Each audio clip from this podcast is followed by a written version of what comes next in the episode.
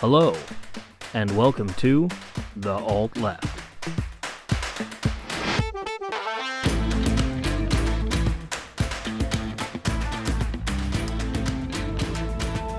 Welcome back, everyone, to the Alt Left. This is episode 44. I am your host, Chris. With me, as always, is mailman Matthew Jumbo Johnson. Hello, everyone. Welcome back. I've got my sack and I'm ready to go. And the quantum healer himself, the Reverend Dr. K. Good evening, everyone. Just want to remind you we are offering that uh, special deal I talked about last week. Yep, buy one, get one at full price? Yep. Good, good. It's been a slow news week. Nothing's happening. Uh, DC's been real quiet. Uh, the government's going great. Uh, bills are getting paid. Yep. Um, Bipartisanship is on the rise. Everyone's working that, the, together. Yeah, Both the parties are in sync. Yeah, they have it, they have completely funded all of the uh, the government. It's been great. Yeah, yeah. yeah.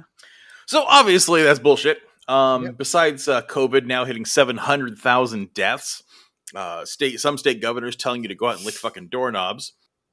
DC cannot get anything passed. Literally, I swear to God, no. The Democrats could could put up a bill saying American flag has fifty stars, and the Republicans would would would, would shut it down. That's because the Republican Party has absolutely no interest in actually governing, doing anything other than obstructing anything the Democrats want to do. Well, the Republican Party and two Democrats. Just let's not forget uh, Manchin. Oh, uh, hold on, hold on, hold on. Man- Mansion, Manchin is the biggest dino this side of the T Rex from Jurassic Park. Right? First of all, fair, fair.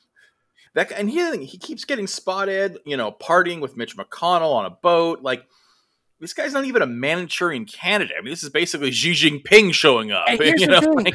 you know what I've been reading? So apparently, the reason he got elected is because he ran as a Democrat, and Pelosi has the power to kick him out of the party. And I'm just sitting here like, fucking do it. Kick him out of the fucking party. End this bullshit. It was funny. I was talking to my mother about it today, actually. We are having this conversation. And I was talking about like they just need to fucking just pull him out of the party. End of story. Just just just fucking kick him out. Yep. Um, and she was like, "Well, yeah, but then then they'll get you know then they'll lose the Democratic votes." I'm like, "What Democratic votes? Yeah, what Democratic majority? He's well, already I mean, voting it's, with it's on fucking paper. Yeah, and here's the thing: if the only reason he got elected is because he ran as a Democrat, they'll elect another fucking Democrat. I mean, because remember, the president in power runs the party, and if I was Biden or Pelosi, the first thing I would say is, you know, look, man. Uh, and again, I am not. Not, I'm not only not a big fan of democracy. I'm not a fan of the Democrats at all.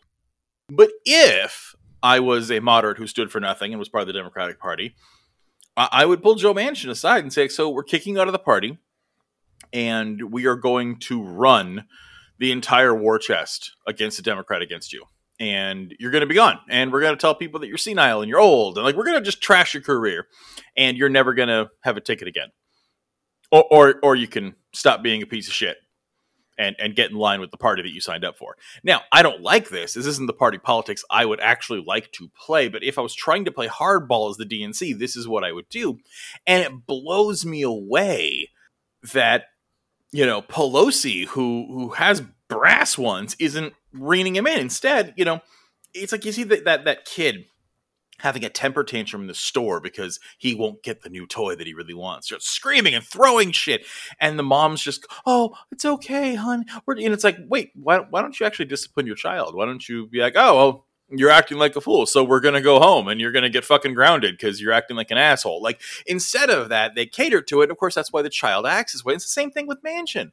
Yeah. Every single time something happens, the Democrats are like, "Hey, there's 50 stars in the flag." Joe's like, "Ah, hold on a second my Republican colleagues don't think there's 50 stars and we need a bipartisan vote. And well, how much money is this going to cost to do that? Because if it's going to cost $8, I don't think we can go over six and, and, and it needs to be made out of coal.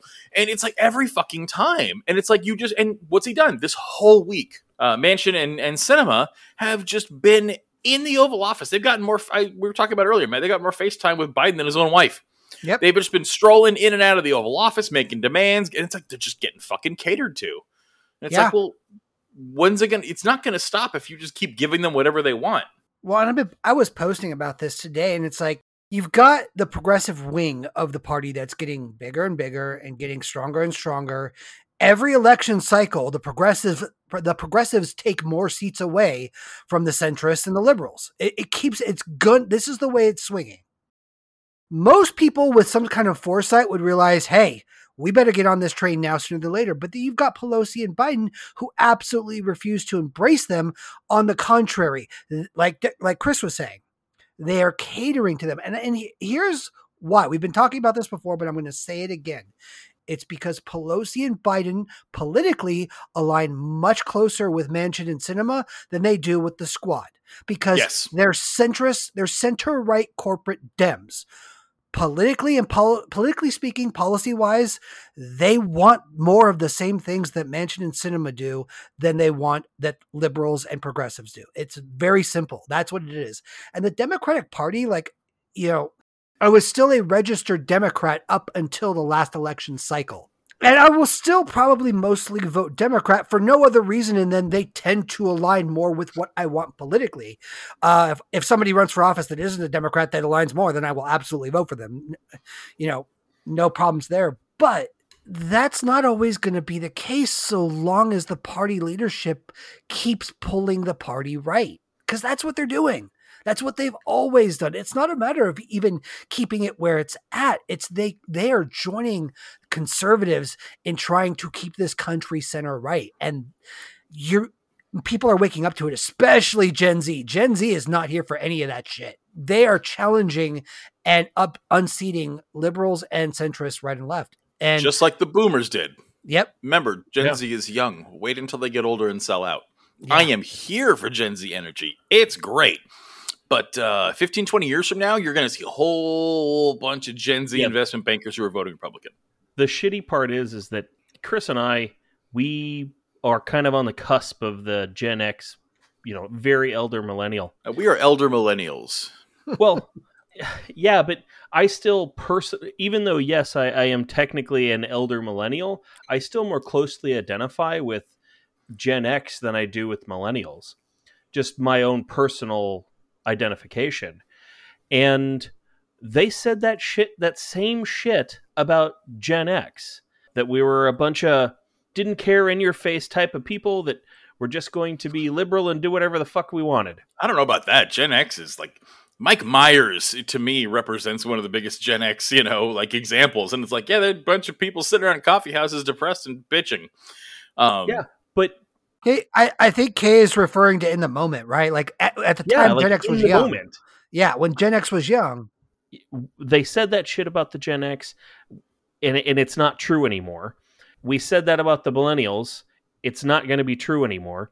We're saying that about the the Gen Zs, and I agree with you. It's not going to be the truth anymore. Every generation is more progressive than the last one, and then they get older and they get a little bit more conservative so I agree with you. I think that's generally the case. I think we're going to see a much lesser percentage of that happening. Uh, sure. Because like like you know you talk about like okay, I, I slightly disagree because I don't remember ever hearing that about Gen Xers. I remember hearing Gen Xers being rebellious, but Gen Xers lived in this awkward spot because they're they're after they had to put up with boomers bullshit. But th- that's a pre 9-11 generation where everything was fucking a okay. You know, Gen Gen Xers were were buying houses when Clinton was in office, and, and America was you know fucking running smooth as long as you were white or straight. But we hadn't gotten to an apocalyptic scenario yet, and that's why I think it's gonna be. I think it's gonna be a mixture because I think I, I, think you're right. I think we're definitely gonna see um, Gen Z definitely fucking conservative out. It's going to happen, but I think it's going to happen less than it did to millennials, and I think it's going to happen a lot less than it did to Gen Xers and I would agree with that. Yeah. I agree yeah. that every iteration of generation changes less and less. Yeah. Gen Z were either not born or in diapers when 9 11 happened. And yeah, they were. that's very different than someone who had grown up before 9 11. Um, yeah. Which again kind of explains it. Look at the ages of them. You know, the baby boomers were, were already like middle aged to elderly when that happened. So, of course, it's just, I'm afraid of new things. I mean, to be fair, Gen X is an anomaly. They they're just that's just a dark generation. They're just jaded about everything, and they just drink wine and go to bed. Um, uh, millennials were were just coming into adulthood if you're an elder millennial, or you were like in high school if you're a younger millennial. Um, Yeah. And then the Gen Zers, the elder Gen Zers were like toddlers, and the young Gen Zers weren't even born yet. And so think about the world, that, you know, think about the world that each of those generations is in when they were 10, 11, 12 years old, when you start like understanding the world around you. And I think that explains a lot. It does. You know, we're they say what we're the last generation to know to know a world without cell phones. My point is is is simply that every time they always say that and I think it is actually true that we you know, we get we're much more accepting and and on the left when we're younger and then we still get a little bit more conservative as we get older, but Yeah. it's less and less each time. And that's because the the barometer moves, or you know, the goalposts move around you, and you either move with the game, or you just keep the views you had when you were in adulthood. Because that's the thing; it's, like, it's not that Yeah. people become conservatives. I think I know that's not what you're saying, but I mean, like the general perception is that people just are liberal, and one day they're like, you know what? Never mind. I don't like black people anymore. You know that that doesn't happen. You know, they don't wake up one morning and they're like, banks are good.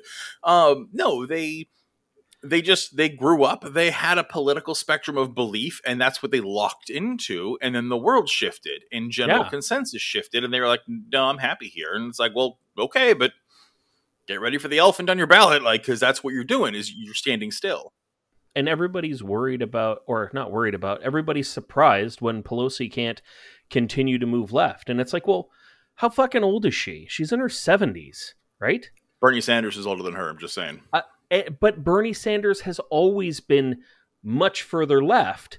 Yeah. she started out you know more center left and as she's gotten older she seems Yeah. further and further right to us But- because of that but that's the difference is she has planted Yeah. her feet and bernie is on roller skates and that's the Yeah. and that is the the secret to life is do not plant yourself on a political ideology that can't move if your ideology cannot shift with changing times and an evolving culture then you are stagnant and you are not doing any good in the world and you're and you're going to be left behind. I hope with all hope that Pelosi will just finally one day go away and allow the younger generation, the more progressive candidates actually do what they want to do. but that but that's why boomers suck is it's not because they're old it's Mhm. because human nature is to just plant your feet and they've hit that age where they suck because something Hold on. Can we just take a minute to appreciate? And I know it's not the same argument, but we got a communist using a human nature ar- argument. oh i know I, I freaking love it. Oh my god, that's great. Go ahead. Um, but that is human nature that psychologists would actually agree with. That is cognitive dissonance. It is, I believe Yeah. something, and it is painful to change my worldview and my beliefs, and so I will not.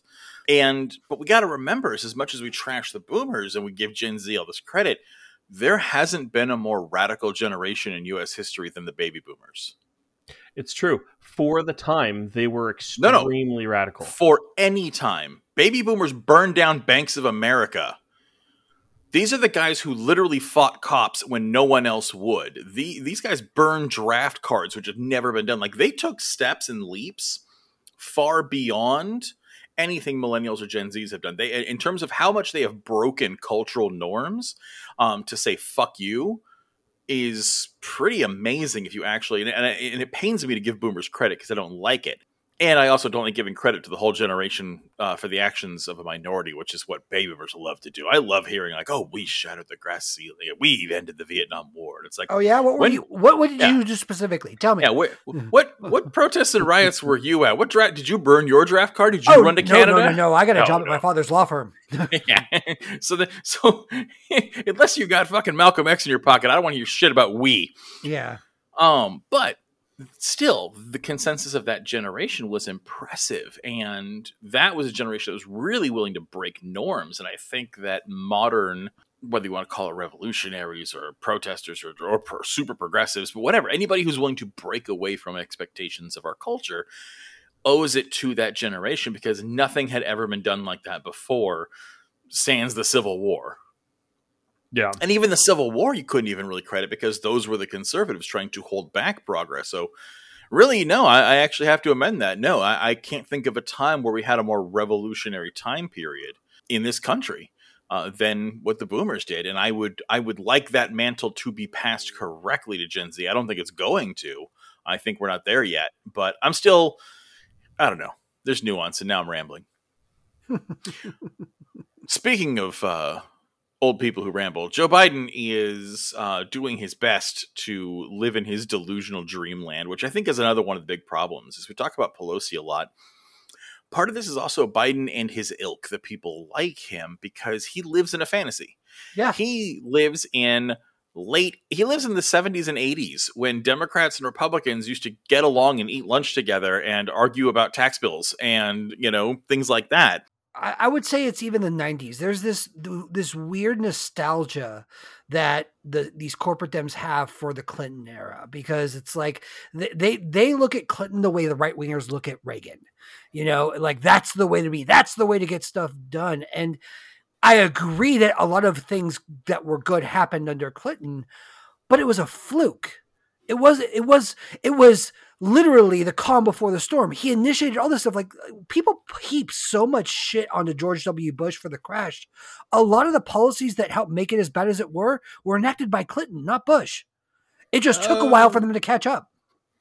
I, I, would actually heartily disagree. Bill Clinton actually did wonders for the economy. It was George Bush deregulating everything he put in place that crashed it.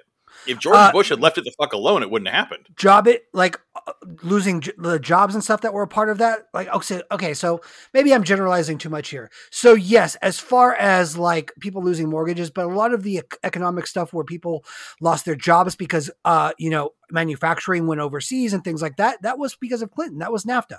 That was not because of Clinton. That was because the world changed and cheap labor. That wasn't NAFTA. China. NAFTA had nothing to do with China. China Chinese and Indian manufacturing and service industry has really what destroyed our our our, our infrastructure jobs like that. I agree that's one thing, but no. Uh, again, we we discussed this when we went over that when we talked about the Democrats.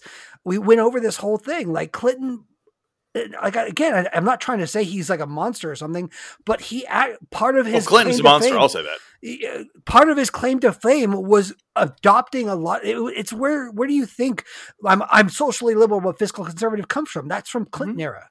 Like yeah. it's because he reached across the aisle and started embracing Republican economic policies that don't work.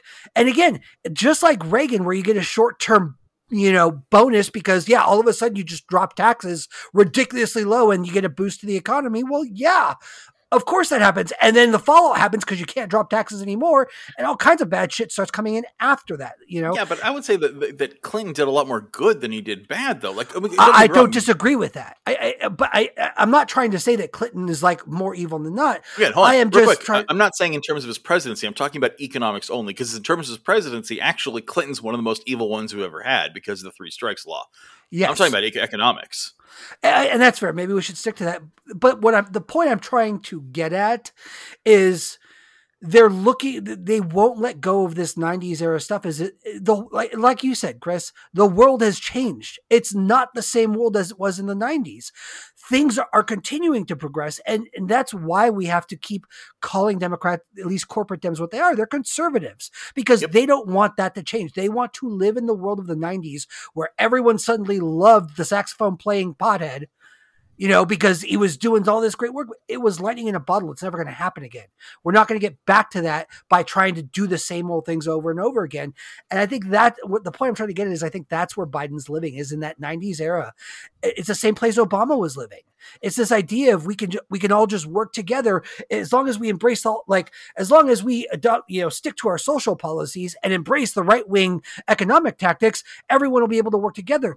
But the right has gone off the deep end while Clinton was doing this, Newt Gingrich was calling him like was dropping the same socialist bullshit that every right wing uh, and conservative has been doing to the left since that time.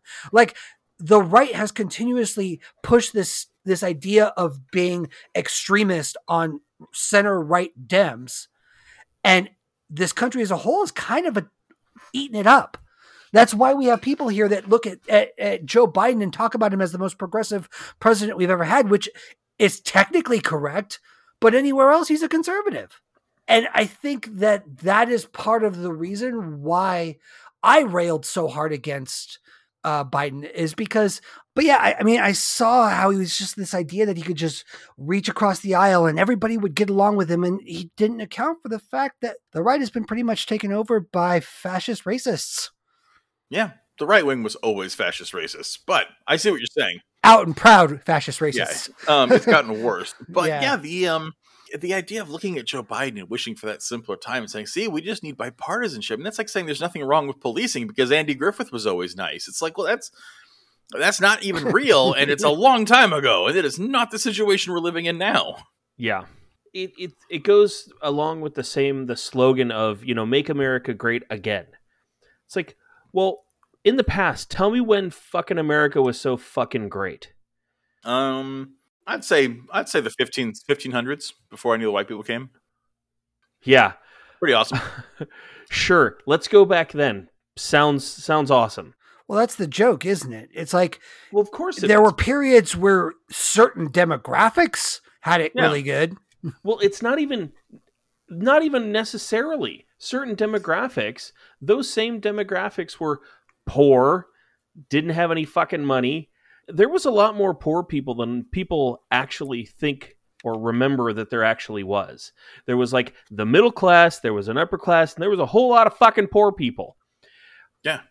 But they didn't know they were fucking poor because nobody else had anything else. The middle class was much, uh, that ceiling was much lower than it currently is to be middle class.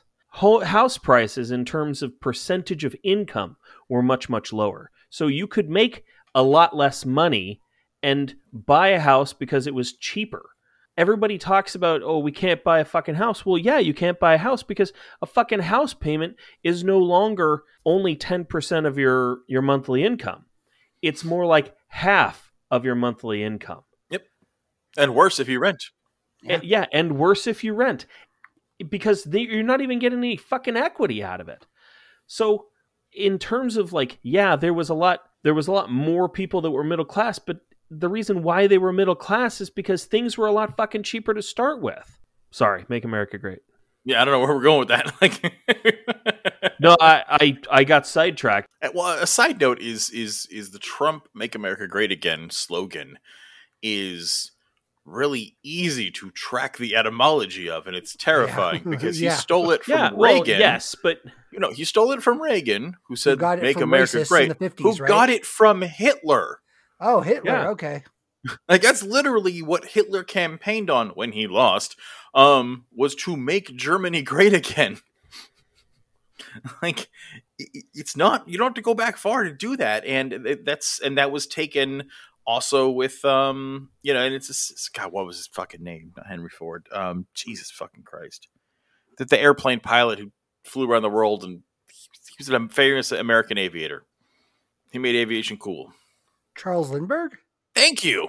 Okay. Um, it's like charles lindbergh where you know he was the one he's the one who came up with the idea of america first. Charles lindbergh who was a huge anti-semite insane racist and a nationalist and it's like, yeah, so the two slogans from the greatest American ultra white nationalist and the Fuhrer himself are what Trump used as slogans. So that's what I was thinking of is is is the America First slogan. Uh, yeah. That was also big in the 50s from uh, KKK members yeah. and other racists that were uh, yeah. talking about that when because it's the same rhetoric they were using against black people during the civil rights it had only happening a few years earlier like that america yeah. first that lindbergh america first thing was happening in world war ii yeah. And so when the klan was using it in the 50s and 60s like yeah it was you know it was only a decade later so it was still fresh they were around for it so these are the reasons why the Democrats, at least corporate Democrats, are shitty.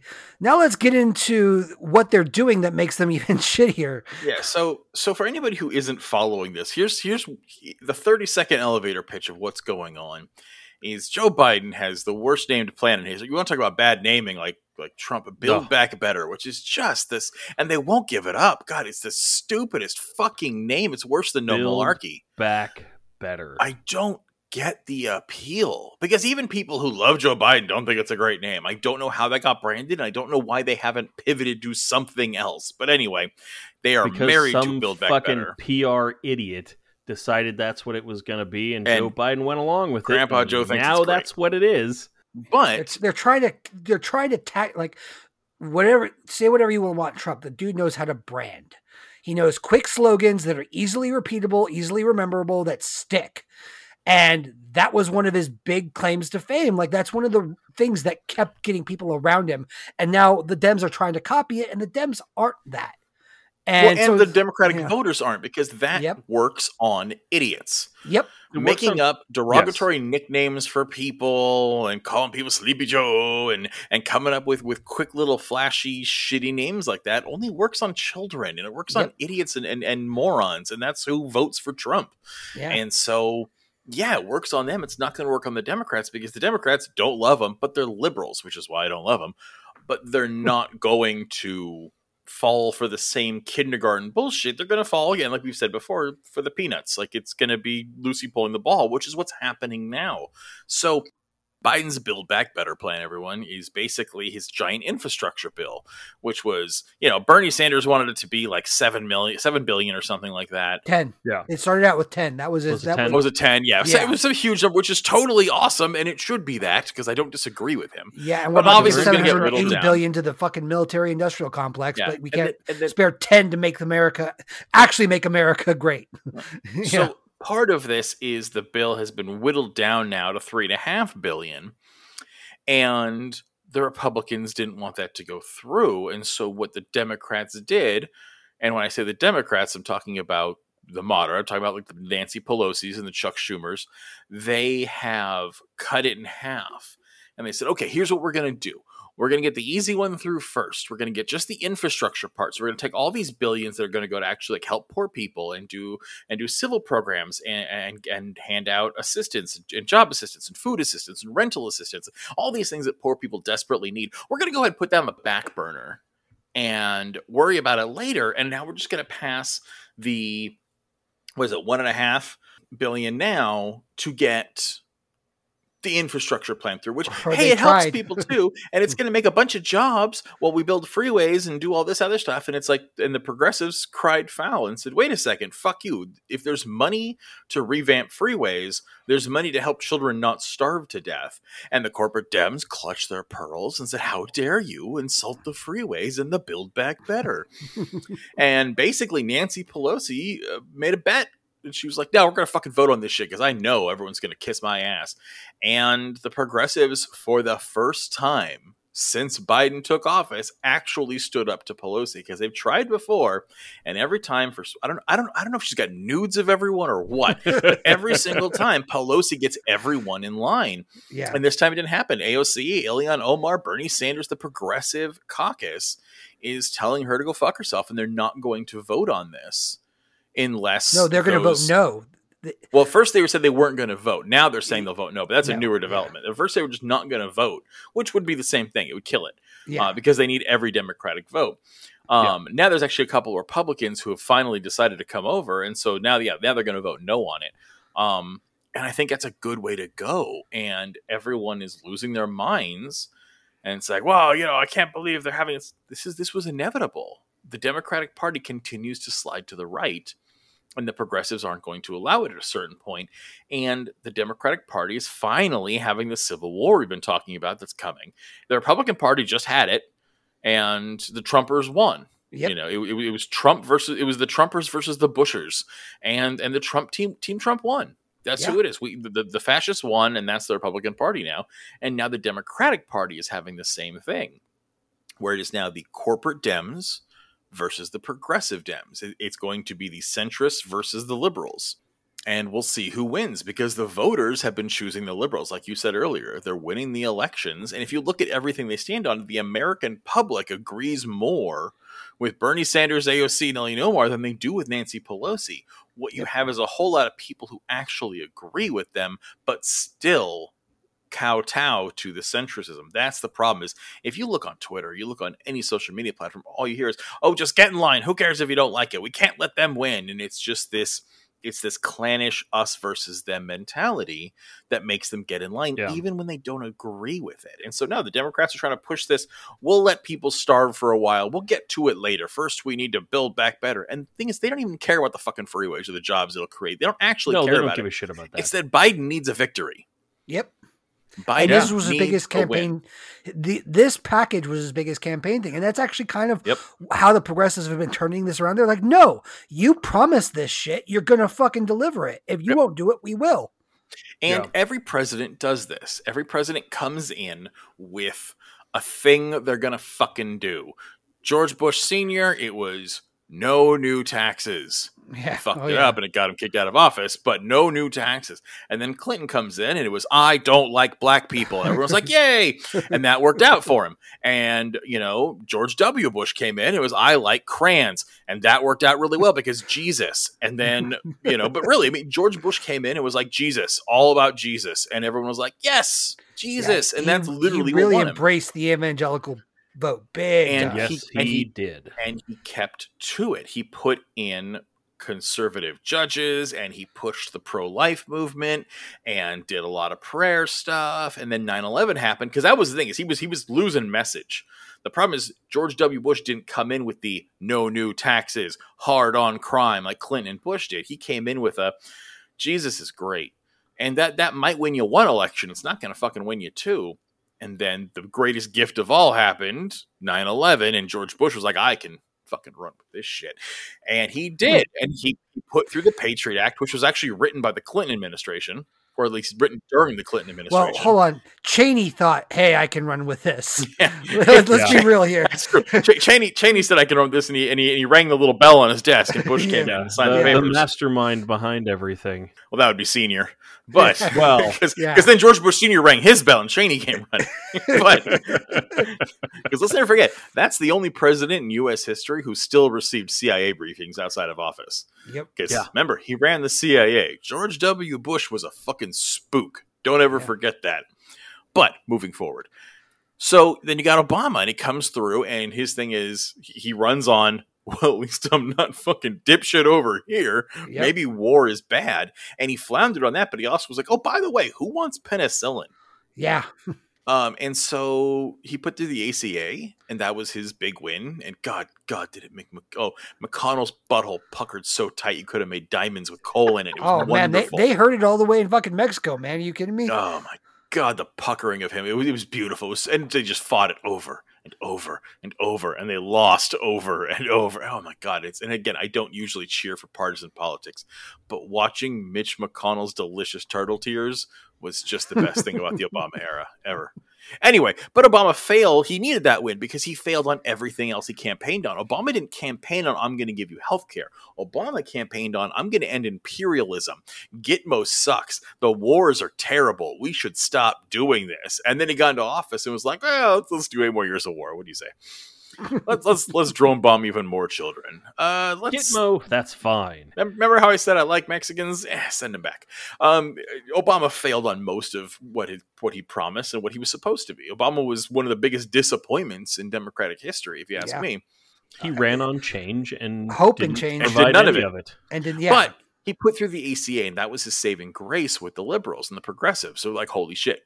Even though the ACA wasn't good, it was it's not what it was supposed to be. It was supposed to be single payer healthcare. We were supposed to join the civilized world Yeah, know- and have nationalized healthcare. We were supposed to join advanced nations like Mexico and India and have nationalized healthcare, and we're behind them still. But it was something. And then now here comes Biden, and you know Trump. What does Trump campaign on? I'm going to make fascism great again, and he pulled it off. He he did everything he promised. Trump came in and said, "I'm not going to be fucking normal. I'm going to talk a whole bunch of shit, and it's going to be awesome to be white." And he was right. Trump's a piece of shit, but he actually came through with what he promised. The only things he didn't come through with was the stuff he made for the centrists, like, oh, I'm going to make more jobs, I'm going to help the economy. The promises he made that were all bullshit that we knew weren't going to happen, those didn't come through. But his actual promises, his actual dog whistles, no, no, like, you no, don't under, you don't understand. dust dude. off the SS patch. It's My- coming my- back, boys. That's what he came through on. Now, my second cousin, twice removed, he got a job under Trump. So clearly, Trump Trump did exactly what he wants. And that job was in solar, but that's not the point. Yeah, yeah, yeah. That's not the point. He got a job. You see, like Trump said he would bring back jobs, and my cousin got a job. I mean, sure, his manufacturing plant was shut down because of Trump, and sure, the job he got was a green job that all the Dems talk about, but that is besides the point. Trump that came through Yeah. on that promise. Exactly. But but now Biden needs something. Biden has no message. No malarkey wasn't going to fucking win it. And he got into the election on, "Hey, remember how much you liked Obama?" Because that's really what it was. Yeah. Bernie Sanders was the lead by far, and then he came into because the DNC begged him. They're like, Joe Biden didn't want to be president. Dude was retired. He was done. He was over it. Guy was hanging out with his dog and his wife, being like, ah, it's good to be retired and white. And then the Democratic Party was like, help, help, someone slightly progressive is running and we're all gonna fucking die. And so Joe Yeah. Biden came in and he was like, hey guys, remember Obama? Remember Obama? Mm-hmm. mm-hmm. He, he J.J. Abrams does. That's what he did. And he gets into office and what's he got to do because again he starts with the trump sucks and that's what that's what got him the election but now he's in and the problem is biden sucks and everything he does is a failure because a he's a shitty president and b the republicans are going to make sure that everything he does double sucks so what's he going to do He's got to build back better. He needs this fucking infrastructure plan. This is his ACA. This is his crime bill. This is his no new taxes you know this is what this is the you know this is the dust off the clan hoods like this is his plan this is his message it's going to make the people who vote for him happy and he needs this fucking win and it's not happening and it is delicious Agree. my thoughts Yeah. I mean, and the thing is, like, I gotta agree with progressives have been nothing but a disappointment. I mean, they they they've basically turned into the running joke of bag bags of hot air. But now it seems like they've a little bit, a little bit reached down and found some balls. And I hope, I I hope against hope that they take this and run with it, and it works because I guarantee. I, have a feeling if if they're able to get what they want out of this, I don't think they're going to stop doing shit like this. Like I think they need a big win for them to realize, oh hey, we can actually, you know, do the job we were elected to fucking do and you know, take this party back. yeah 100% um, we'll see what happens again there's going to be a civil war um, i am actually less optimistic than you I do think this is going to give them a little more fuel and motivation, but I think they're going to lose. Um, the Democratic Party is funded by the conservative agenda, and some popularists are not going to change that. Uh, that's not going to change until what should happen. It won't. But what would be good if um, if God was real, what I would pray for uh, would be that Bernie Sanders leaves the Democratic Party and actually starts his own, starts a progressive party, starts a labor party. I would recommend progressive. That's a more American friendly term. We don't like labor because it reminds us of commies. But if he started a progressive party and he brought with him Ilhan Omar, AOC, Toledo Rashad, like all these progressives in the House and the Senate with him, he could actually destroy the Democratic Party because the Republican Party would win everything and the Democratic Party would have no choice but to be in coalition with the Progressive Party. Now, Yeah. that's not going to happen because who knows? Tinfoil hat, you can put on shadow government or banking interests, or whatever. Gives a shit. The point is, it I, doesn't I can happen. tell you exactly what it is. It's so because you're absolutely right. The Republican Party would win every time, and there would be untold amounts of human suffering because of it, and none of them want that to happen. Vice President, my my pillow guy. Yeah, Seriously, it's the one good thing about Trump not being pre- about Biden being president. I don't like Biden as president, but at least the my pillow guy isn't like running the DOJ right now. right. Here's my prediction. I predict this is going to fail. Um, one of the things that really sealed that in for me was Joe Biden leaving the meeting today he had on the Hill, where he basically uh, completely avoided the question the reporters were screaming at him of why can't you unite your own party? Why can't you? Yeah, he, he dodged it completely. He was like, "Oh, come on!" And you remember, he, he, you seen the clip? He turned around. He's like, "Come on, man, 50-50. I don't even know what the fuck that means. But um, I'm assuming he's talking about the Senate. I have no fucking clue. I don't think he has a clue, to be I honest. think I think that's I think you're exactly right. I think he's uh, I, I think he's trying to I think that's him trying to shift blame onto the fact that or trying to allude to the fact that they don't have a clear majority in the Senate or some bullshit. Which yeah, it's don't know. still a weak fucking argument, whether I'm right or not. The thing is, it doesn't matter. Like he, he could have. He he doesn't like even if it's a weak argument or not. Like some a reporter saying the answer was not like, "Come on, man." Like he could have been like, "Well, yeah, we have an obstructionist party who's not letting anything through. Politics are changing. Things are awful. And the Republicans want to do things like bring back lynch parties and not let women control their bodies. That's a problem. And I take offense to that. So if you're wondering why I can't rein the party in, it's because all of us have different ideas on how exactly to slay this fucking horrifying white dragon that is the, Republican Party. Um, maybe you should get on board with that, quit being a little dick. That would have been my response, which is why I will never run for office. But. Mm-hmm Joe Biden went to the Hill today to go talk to the Progressive Caucus with Pelosi and all them to try to be like, come on, man, and get this through. And it didn't happen because the progressives were like, no, dude, do what you fucking promised. And yeah. again, because remember, that three and a half, that's not like their demand. That three and a half billion is the compromise. Yep.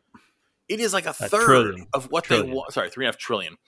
It is a third of what they actually wanted this is what they have compromised for, and they're still not letting it happen. Um, and, and, Biden and Pelosi don't want to let that happen. They don't want to go to the compromise they promised they would do. So the progressives aren't budging, and and Biden comes out of there and he says, "Look, we're going to come to an agreement. It might be in six minutes or six hours or six weeks." But which, by the way, he dropped three sixes. How have the Republicans not jumped all over Biden's six six six right there? Like it's fucking I don't know how that hasn't happened. Anyway, yeah, he said like, oh, it's gonna be like six days or six weeks or six whatever, and, and but we'll get there. And it's like, so you've basically just admitted defeat. You've basically just said we can't pass it right this second. We're gonna wait, which means they're gonna starve them out. And instead of threatening Joe Manchin and threatening uh, what's her name, uh, Seneca, Sinema, Sinema. Instead of threatening Sinema and Manchin with, hey, get the fucking line, they're going to go threaten all the progressives and say, hey, get the fucking line. Yep. Because that's what they do. And that's what that's my prediction. What's your prediction, Kay? Uh, I actually agree with you. I don't think that uh, it is. I, I, I just don't see it happening. I see that eventually the progressive caucus will give in because they'll have no choice. They'll, it'll just happen with that 1.5 trillion that they've offered. Yep. Uh, because they will say, well, at least we got something versus holding out. Because if they get absolutely nothing forever, then everyone will just say, well, look what you did. Look what you did. You stopped us from getting anything. And when they screw over the progressives and all the progressives don't want to vote Democrat anymore, exactly. they're going to get bullied and told to shut the fuck up and get in line. Yeah. You know, so I, I just don't see it going the way of of Nancy Pelosi and the Republicans actually, you know, giving in. Yeah. There's too many against them is what it really comes down to. Yep. Matt, what do you think?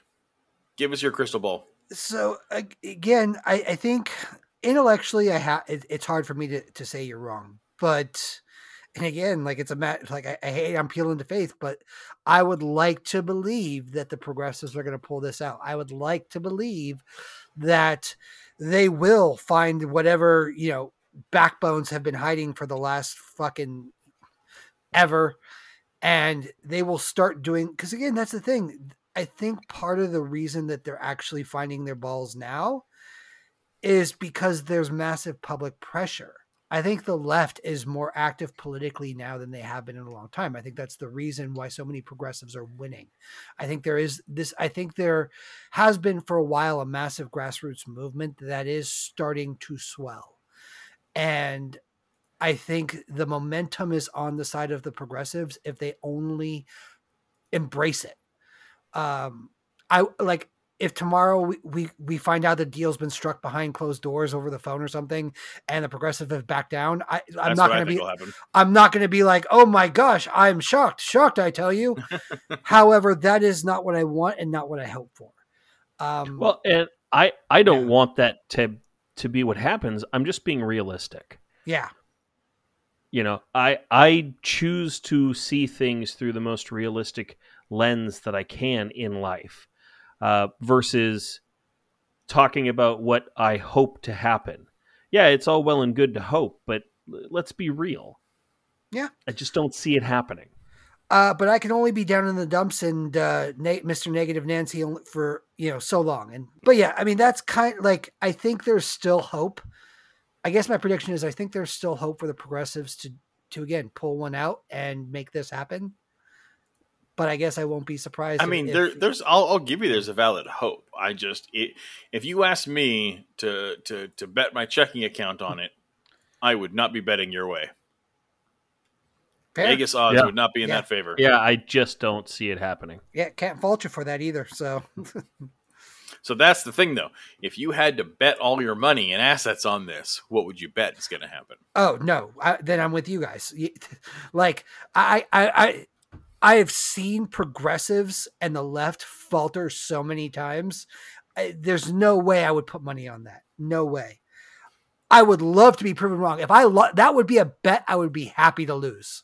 Yeah. So, well, same again. I'm, I'm not asking what we want to happen. I, I'm in the same boat as you. I, I also want what you to happen to happen. I can't get my hopes up too much because I just don't think it ever fucking will.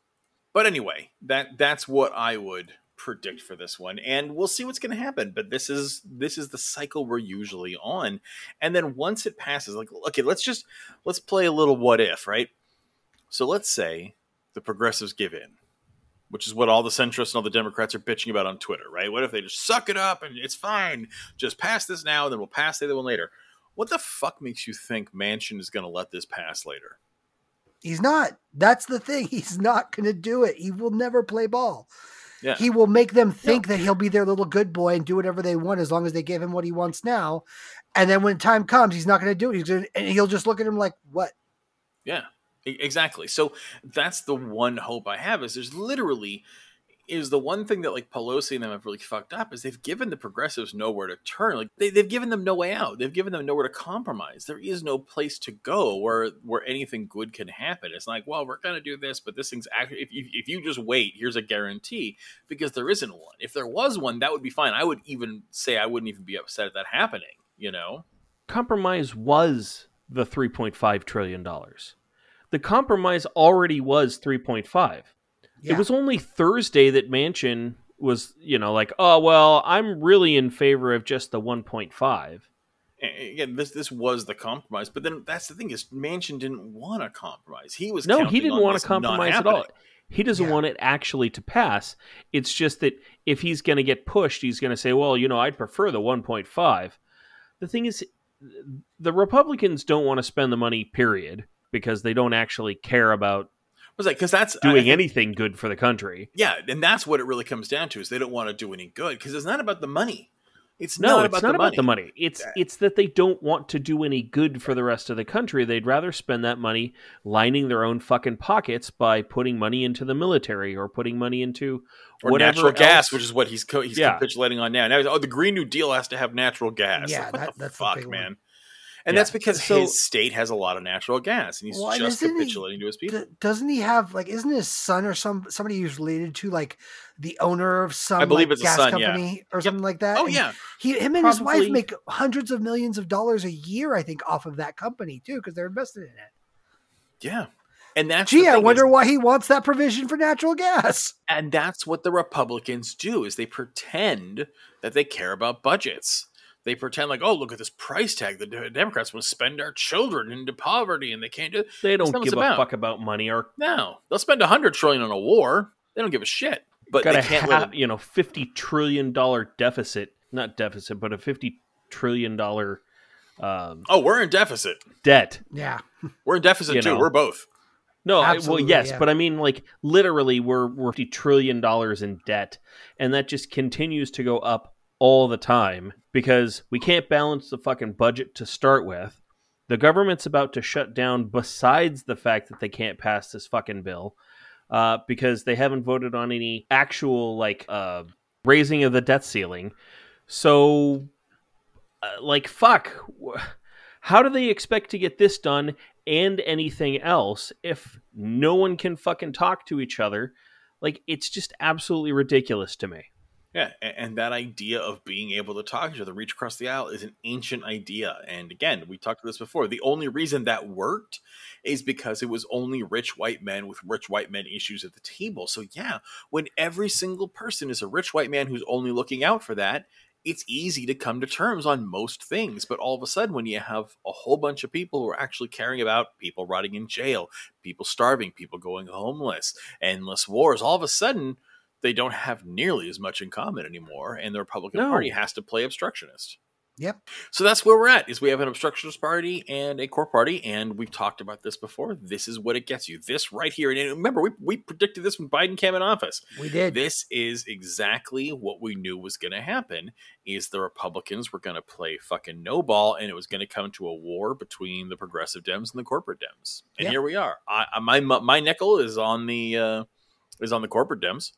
Um, th- that's what history tells us is going to happen here. Um, the Yeah. progressives aren't nearly aggressive enough Yeah. uh, to make a change. If if they were Yeah. if they were frothing for this, then they could make it happen. But they're not motivated enough. They're they're dipping their toes in the water. You know, when when the when the most ferocious motherfucker you have is a 70 something year old white guy who calls himself normal and just wants to hang out with his golden retriever and not rock the boat too much, that's a problem. And that's not going to create any change. And, and I will say this: the next person we're going to get in that presidential chair is going to be somebody just as bad or worse than Trump. Most likely, it'll be like Ron DeSantis or somebody like that, and it, it- he'll be worse because he agrees with Trump and he's competent.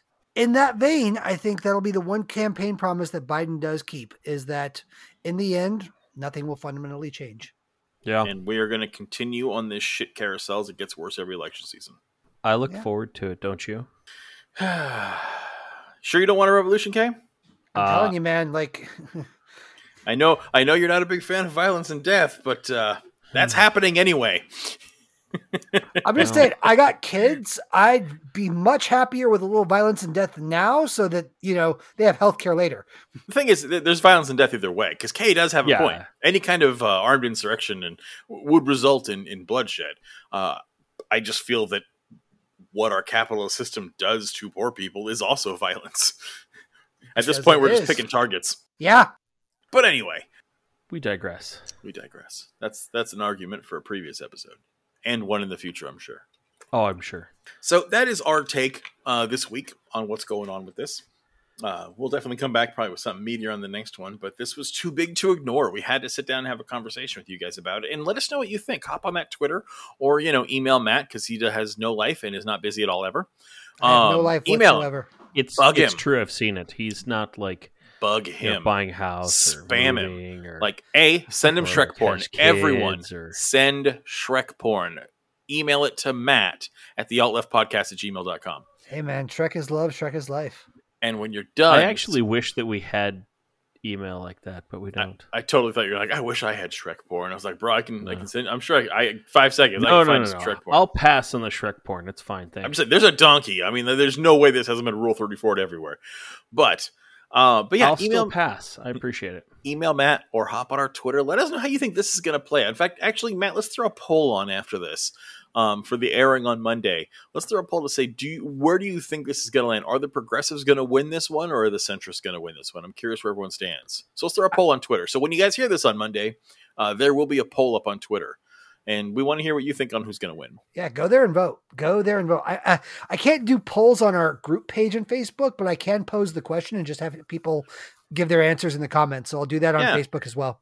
Yeah, have them leave have them leave comments that we can read out, and um, and then do a poll on Twitter. And yeah, guys, shoot us an email, shoot us a comment, tell us what you think. Maybe you disagree with us, and that's okay. Maybe you agree with us, and that's even better. Gmail.com. Yep, podcast at gmail.com and on Twitter. Is that the alt left Kids. podcast at gmail.com? That's what I've heard. It It's is. It is the at left podcast at gmail.com. Excellent. So, um, and also, uh, I definitely want to hear about what our listeners are thinking and saying. So I'm going to send it off to Matt. But before we do that, I wanted to throw my own shout out to friend of the show and listener Drew uh, for giving us a correction on last week's episode when we could not figure out what was the name of that blackface movie where the kid goes to Harvard, and it was Soul Man. Drew got it for I'm a me. and was- soul man. Thank you, Drew. I'm a soul man. Dum. Yeah, and and he was right. It was the movie Soul Man. So thank you. I love it when people can correct our brain farts. it helps Uh, a and lot. it's it is fucking horrifying. Just so you know. Oh yeah, yeah, it's It- it's bad. It's bad. Yeah, bad. take everything, take as bad as you think it is based on how he described it, and then multiply that by like ten. It's not sixteen candles cringe, but close. Yeah, it's there. It's up there. So speaking of things that are up there, what's going on in your mail sack? Matt, how's your sack? Uh, my sack is overflowing. Okay, let me just tell you. Wow, Yeah, been lonely apparently, huh? a little bit, a little bit. been been a long couple of weeks here. Uh, first one is from Mary Riley. Uh, once again, Hi, love, Mary. Love that name. Love that name. So she says, Hey, I have a question that I feel is related to, to this episode. And again, this is her referring to episode 42, um, where we talked about, you know, Republicans talking about rule changing and all that good stuff.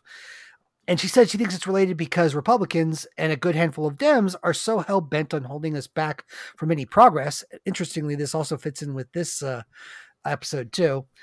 Uh, how do you guys, us, handle or prevent feeling hopeless, uh, hopelessness or burnout, uh, especially with knowing that any major real progress will probably not be seen during our lifetimes as far as anti-capitalist ideas and climate change goes. It's hard Drugs. to know if yeah, it's hard to know if things will ever get better. It's something I struggle with, and I'm curious what your guys' take on it is. I do a podcast. I you know I do agree that this has been very cathartic in a lot of ways. Uh cuz you know we didn't always get to hang out or talk about this stuff on a weekly basis. It was, you know, No, especially with COVID.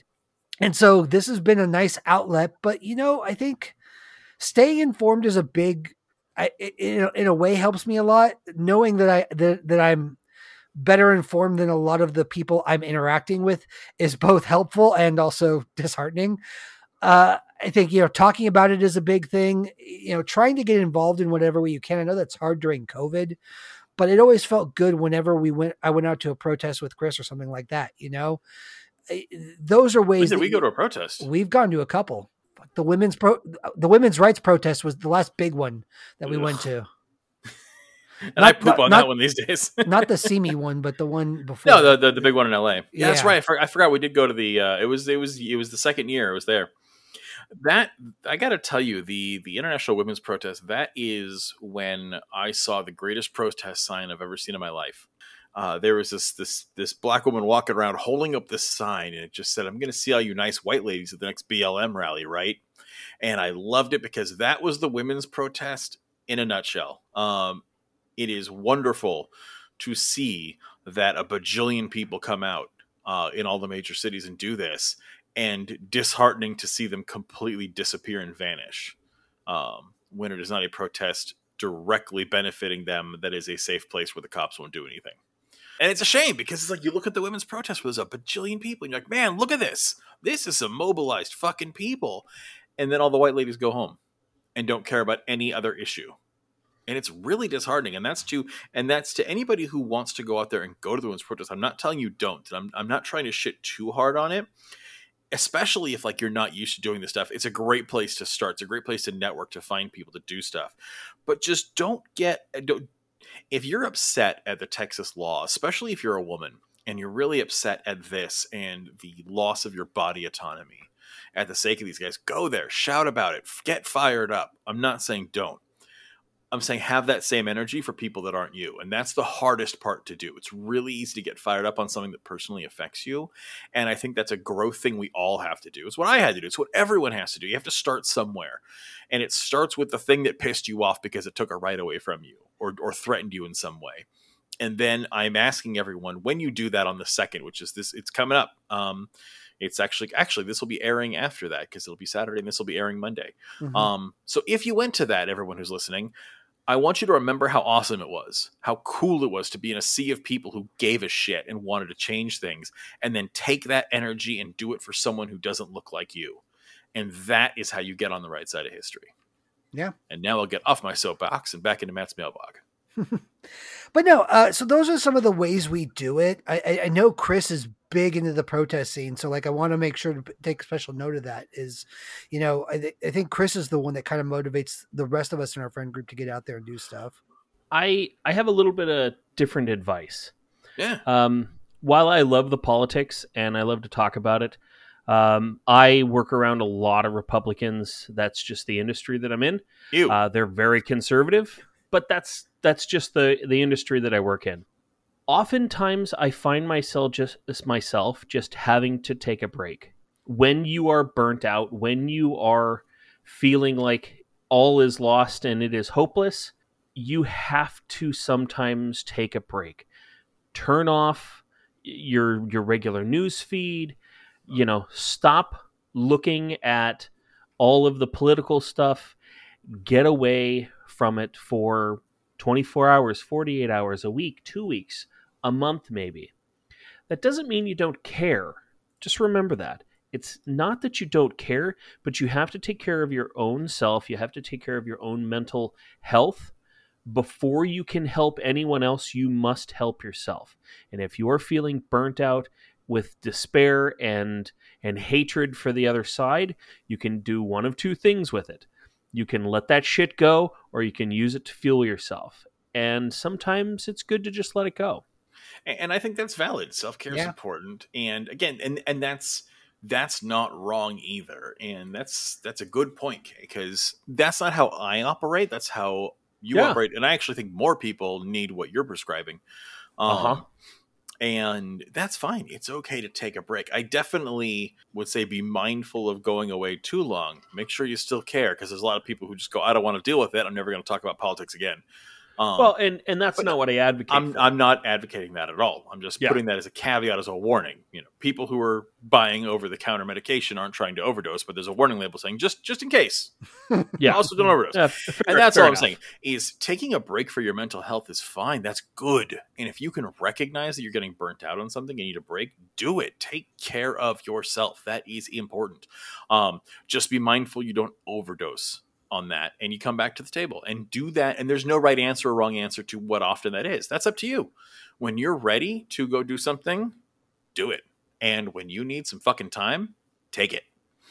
Yeah. All things in moderation, even moderation. Yep. Um, so me, um, fuck moderation. This is not what I advocate for anybody else, unless you're like me. Um, but I don't believe in moderation for myself. I believe in it for others. That's fine.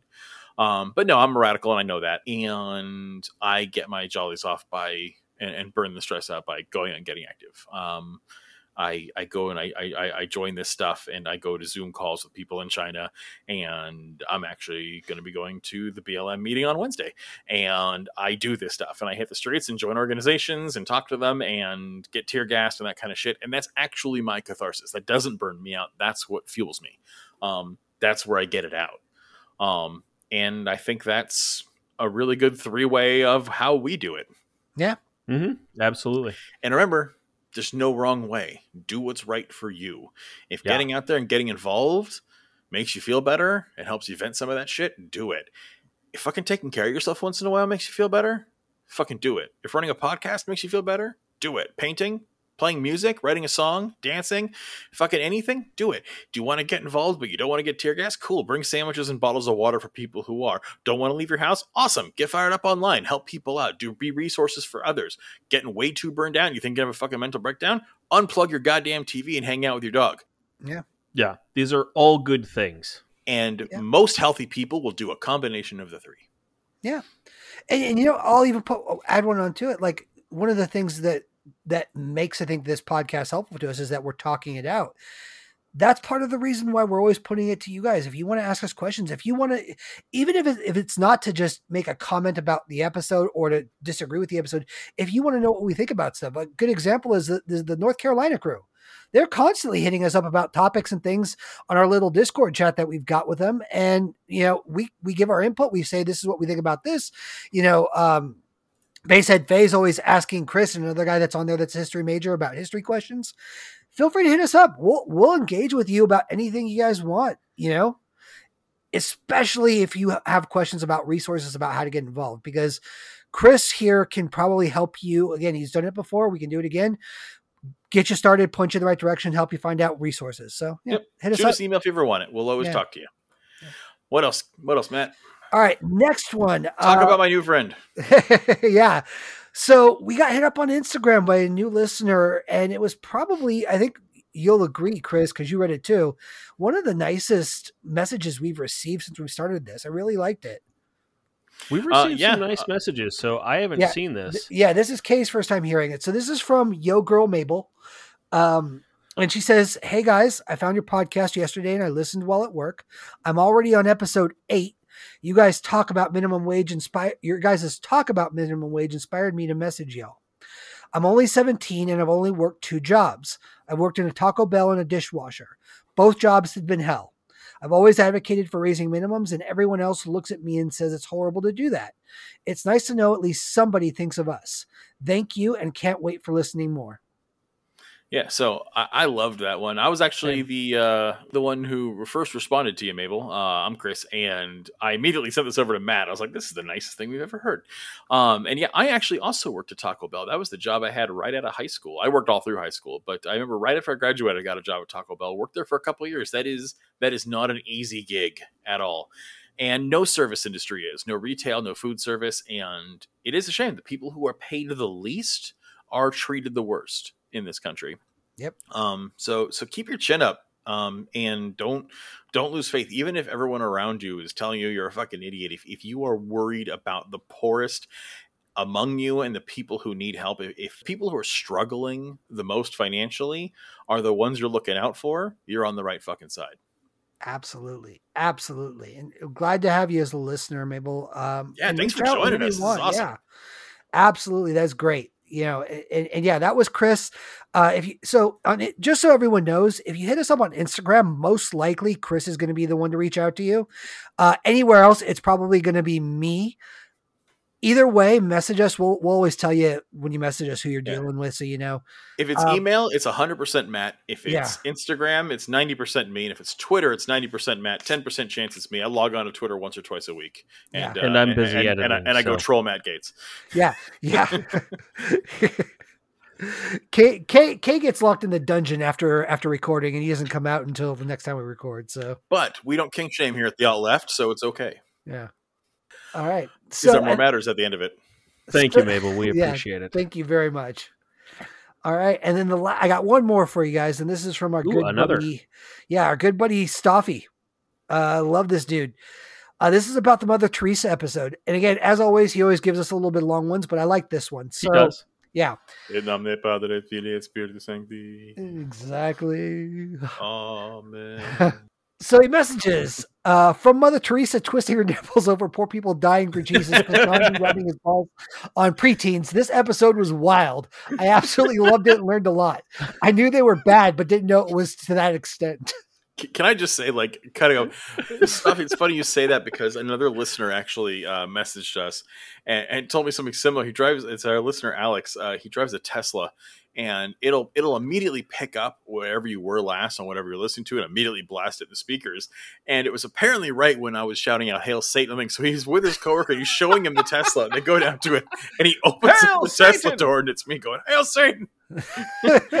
just Staffy talking about hearing us here talk about Mother Teresa twisting her nipples is just perfect. I hope I hope you bust that out of a out of a Tesla one day. So he goes on to say, I became an atheist in the past four or five years after being raised Pentecostal. Pew jumping Wow. Yeah, pew jumping and faith healing.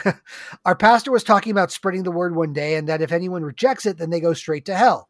I asked, if someone dies not having heard God's word, do they still go to hell? Uh, because it doesn't seem fair otherwise. He said, yes, because they don't have the chance to reject it, so they get a pass.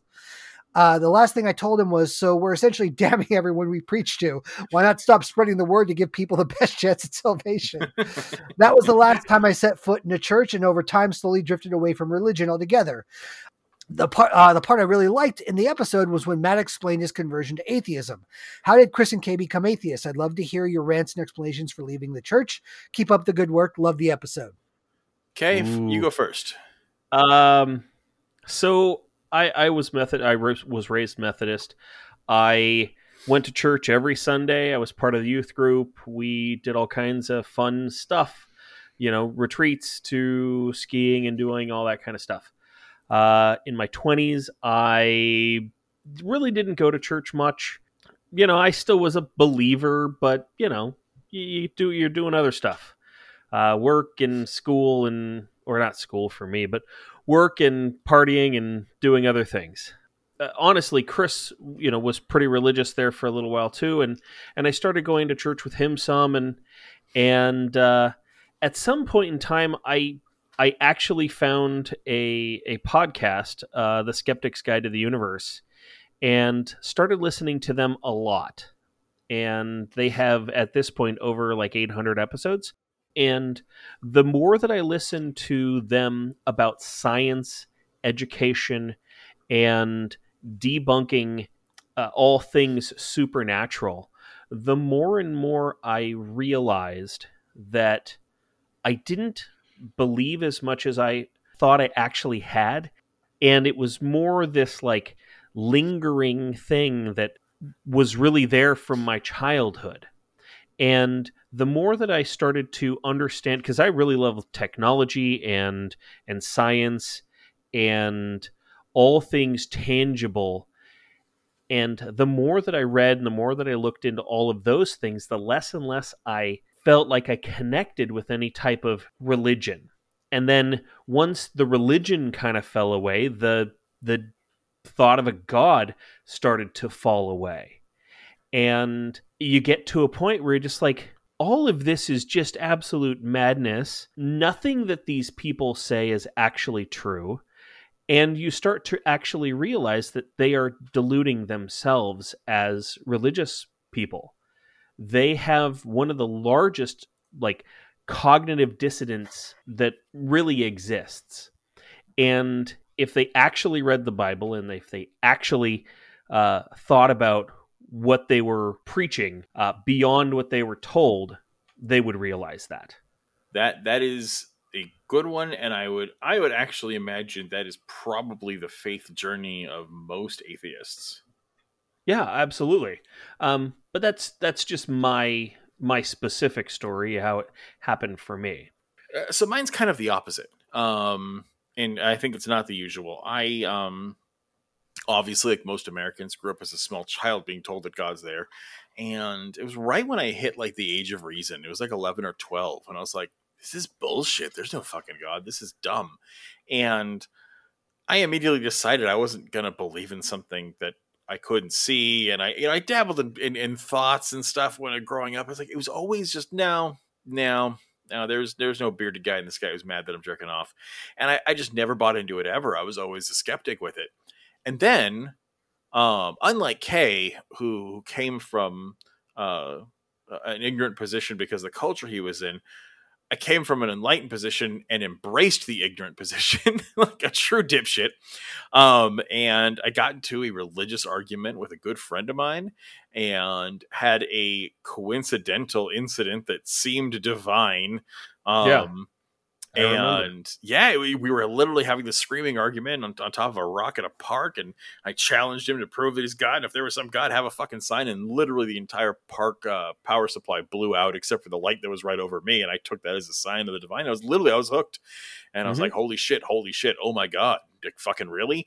And so I joined the most progressive mainstream church I could, which is the um, the Episcopalian Church the Church of England, and which is the American branch, and because it's the only pro gay, pro black, pro woman church there is.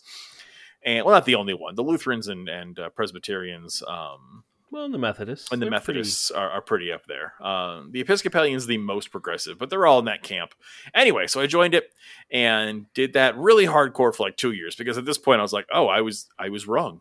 God has literally showed themselves to me, so clearly this is real. And I did that for about two years, and and then I read the Bible too many times. Um, I read the Bible like five times, cover to cover, and just could never wrap my head around it. I remember having meetings with my priest. I'd be like okay, hold on, I got a new one. And I'd bring him, what the fuck is this about? And he'd be like, oh, you know, mistranslation and, and, and, you know, different time, different people. And it always come to the, well, if the book is meant to be interpreted different than it's written, why do we still read it? Why do we, like, you can't tell me this book is the holy end all be all word of God, and in the same breath tell me it doesn't apply to us because it's uncomfortable. No, fuck off. That's not any way to do that. And finally, after about two years, I just couldn't hang anymore. And I came to this kind of crisis of faith over again and was like, I can't, I can't do this. And so I, I labeled myself as an agnostic for a while, where I was like, okay, I, I grew Pretty up common atheist. on the journey. yeah, well, because yeah, I grew up atheist is. and then converted to religious. And so I figured, okay, if I was so sure there was no God, and then suddenly I was sure there was a God, like maybe I need to just be like, mm, who knows? Not for me to decide. And you know, over time, it's just been like, eh, no, no, I can't because one of two things is true: is either there is no God because there's literally zero fucking evidence for it at all, and and if you were to apply Occam's razor, is even if you can't count the evidence, because obviously, like, sure, you get cosmic background radiation, but you cannot actually peer into the beginning universe. We technically don't have video evidence of it, but again, apply Occam's razor. What's more likely? Cosmic fluke.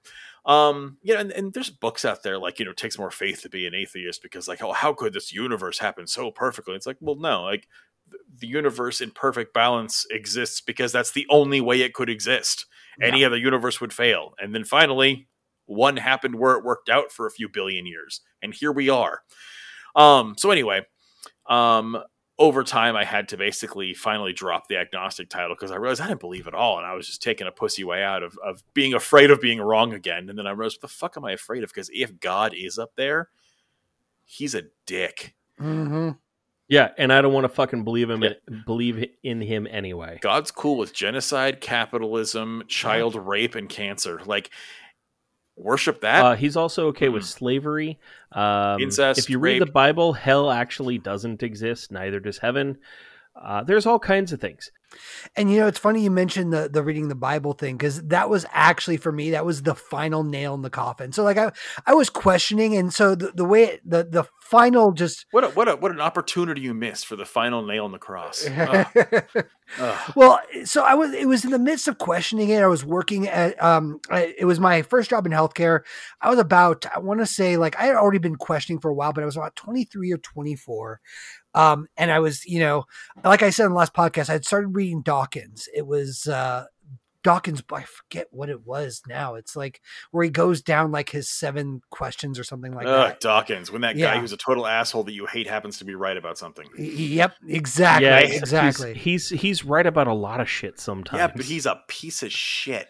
He like that's the problem. Is. I don't care that he's right about being an atheist. You know what? There's a lot nicer people who are right about being an atheist. Dawkins no, he's asshole. he's a he dick is, all the time. he just straight out path. calls everyone delusional. Yeah. Yes, and he is. But here's the thing. Okay. But he's, he's not those, wrong. He's not wrong. Technically speaking, yes. It, when you believe in things that aren't real, you are delusional. That is an accurate thing. However, he is a he at least he was. I don't know if he's still the main throws in there because i've, I've branched off of like latching on to like he's not as popular and, as he used to be. Yeah. No not but not, like not even remotely. during the early 2000s it was like him and hitchens were like the if you were starting to come into atheism those were the atheism those were the two people you latched onto. And so i was reading a Doc, dawkins book um while I was at work. And, and I worked with the two nurses there were just famously Christian, right? Famously Christian. And so, and this was around the time I think Passion of the Christ had come out. Like, if you guys remember that, that was that. That, yeah. Yes, I do. Sugar was, tits. I I do remember. So in like the same, like I was already reading it, and in that week, um, one of the nurses had invited me to go watch The Passion of the Christ with her, and she's really nice. And so I was like, "Yeah, sure, I'll go with you." And another girl came. We walked out of the theater, and I was just like, "Oh, that was a movie that happened." And both her and the other girl that went that was a thing. Yeah, both of them were bawling, like just, I mean, s- s- tears just streaming down their face, and it, and they were like, "Didn't that? Didn't that?" Reach you at all? I'm like, no, not really. It was just a movie. But but but that was it was literally it was the the best depiction of what Jesus went through for and, and and I was just like, no, and she was just so aghast at this, right? And I came in the next this was on a Sunday, I think we went, and then the next morning on Monday, I, I, walked into my office and she was talking to the nurse I shared an office with, who's even more religious. And it was obvious they were telling the story of what happened because they got real quiet when I walked in, right? And then that day at lunch, they both came in and saw me reading the Dawkins book, right? And so a week after that, the lady I showed the caught. The yeah, was I, well, it wasn't like I was trying to hide it. I was just like, but I was still fighting myself. So, uh, the week later, they come in Uh, the, the nurse that I work with comes in and she hands me a gift. She's like, I've got a present for you. And I look at this and I'm like, okay. So I open it up and it's a Bible. Not just a Bible, but a leather bound, my name inscribed on it Bible. like she spent money on this thing, right? And she's like, you know, it's clear that you're going through some things, and I, I, I get the sense that you're you're you're not sure about your faith, and I just wanted to give this to you, and so she gave me this book, and so here's a book that says slavery yeah, is awesome. Yeah, and and I'd Yeah. read the Bible not in its entirety before then, but I'd read it on a few few occasions, and I figured, you know what, like. I want to be open minded about this. So I I read it cover to cover. And when I was done, I lit this is literally happened. I was in my bedroom and I was like, I'm an atheist. Put the book on my shelf and never talked about religion with her again because I, I just didn't want to go into it. Uh, but that was a what, and so many atheists I know had the exact same experience as me and you, Chris, where it's like when you finally commit to reading the Bible in its entirety, cover to cover, doesn't matter what version it is, that is the best way I've ever heard of to become an atheist. Okay, so here's here's the Bible in ten seconds. You got a whole bunch of books of hokum. It's a whole bunch of talking snakes. Uh, it starts out with two separate creation stories. Number one, like it literally says, "Oh, Adam and Eve were created from dirt." Also, there was a rib. Like it's ridiculous. Anyway, so it starts off with a whole bunch of crazy mysticism, and then this dope Jewish carpenter shows up and he's like, "Hey, don't be a dick." And then they kill him, and then a bunch of other people start being dicks all over the place, and then the world catches fire. There's the Bible sprinkling a whole bunch of rape, incest, murder, genocide, and slavery, and uh, it's all God's will. And there you go, kids. Now you don't got to read it. Yeah, don't bother reading it. It's it's not that fascinating. We should start doing book summaries here on the alt left. Moby Dick, a guy with a little winky, hunts a whale. Three minute book reviews. I'm into it. Anyway, that's our journey, buddy. Tell us yours, Yeah, I uh, we would love to hear what your journey was. or why Yeah. we're going to burn in hell, everyone. We haven't gone super deep into our own religious views since the religious episode, which I think was like episode. Because we don't have any.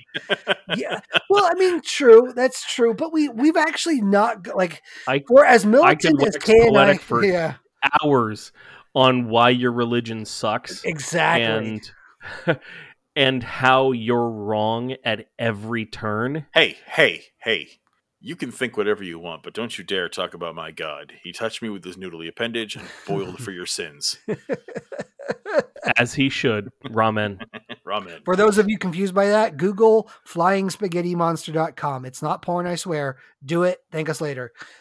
Yeah, and the, it, it, it, the the the um the Pastafarians are actually a political party now too. Oh, that's great. Yes. Yeah. Yeah. But anyway, yes, that is that is where we're at. Maybe we'll cover it more. But yeah, these are like Matt was saying, these are the good questions. Ask us stuff, ask us about us or what we feel about something, or tell us we're wrong, tell us we're right. Either way, message us in and we will always uh talk back with you. We love it. This is actually my favorite part of the show when uh, I'm tired from screaming at a cloud from a soapbox and I get to actually talk to people.